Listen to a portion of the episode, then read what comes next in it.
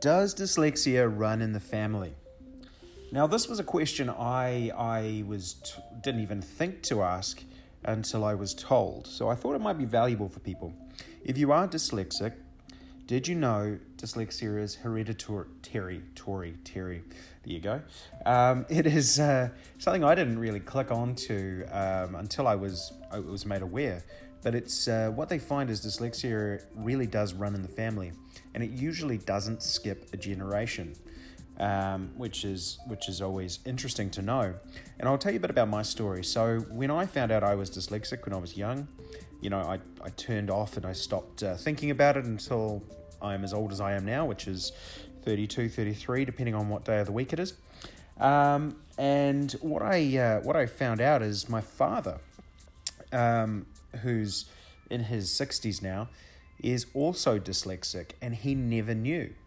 Um, you know, he was great at finding solutions around his challenges and he managed to find out that he was. Um, you know that he you know find out find ways around issues with reading and spelling etc but he still had a lot of the adult dyslexic traits some of the issues with social interaction a variety of different things that we always just thought he was a bit of an asshole, to be honest. Sometimes, you know, my my language, but uh, you know that was that was what we thought. No one had any clue that a lot of the traits that were causing conflict were because he was dyslexic, and it was the way his mind worked. You know, I now now that we both know, I have a much better relationship with him because I can understand him. I can understand his pain. I can understand his challenges. We can relate on it and I um, and it was really interesting to discover that because it, it was kind of like a crack in the side of the head, going, "Wow, he's been dealing with this his whole life and not known," and that to me was just a, a mind, you know, uh, explosion, because you know there there were things he did when we were young, the way he'd blurt out things that were he'd probably thought about them in his head, but the, he said them so quickly they came out really negatively or poorly it really affects a child.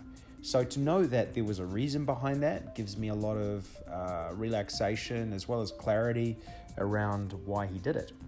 It also it also showed why from time to time, you know, he had a trait of of not wanting to go out of the house sometimes and just wanted to hide. And it was probably on his more dyslexic days that that happened. It's also an interesting thing. He, he would cancel, he wouldn't like to go out to certain parties if he'd been to one similar in the past. One of the dyslexic traits that relates to that is that he'd been there in the past, he may have had a slightly negative experience, and when he was asked to go out again, he could replay that all in his mind. He could replay the whole experience. He would feel like he'd already done it and he didn't like it. So why would he do it in reality when he can do it in his mind and it wasn't successful? Not that not that what was going in his head was true, but to him it was like reality, which is you know the the power is the best thing about dyslexia and the worst thing about dyslexia is that ability to create worlds and stories in our heads. But yeah i just thought i'd, I'd share that because you know that was a massive thing for me to learn about and i um, yeah hope that helps someone you know have a think as your mum as your dad who are dyslexic. Get them to take our test on our website if you if you want um, but it's a real eye-opener i'll tell you that.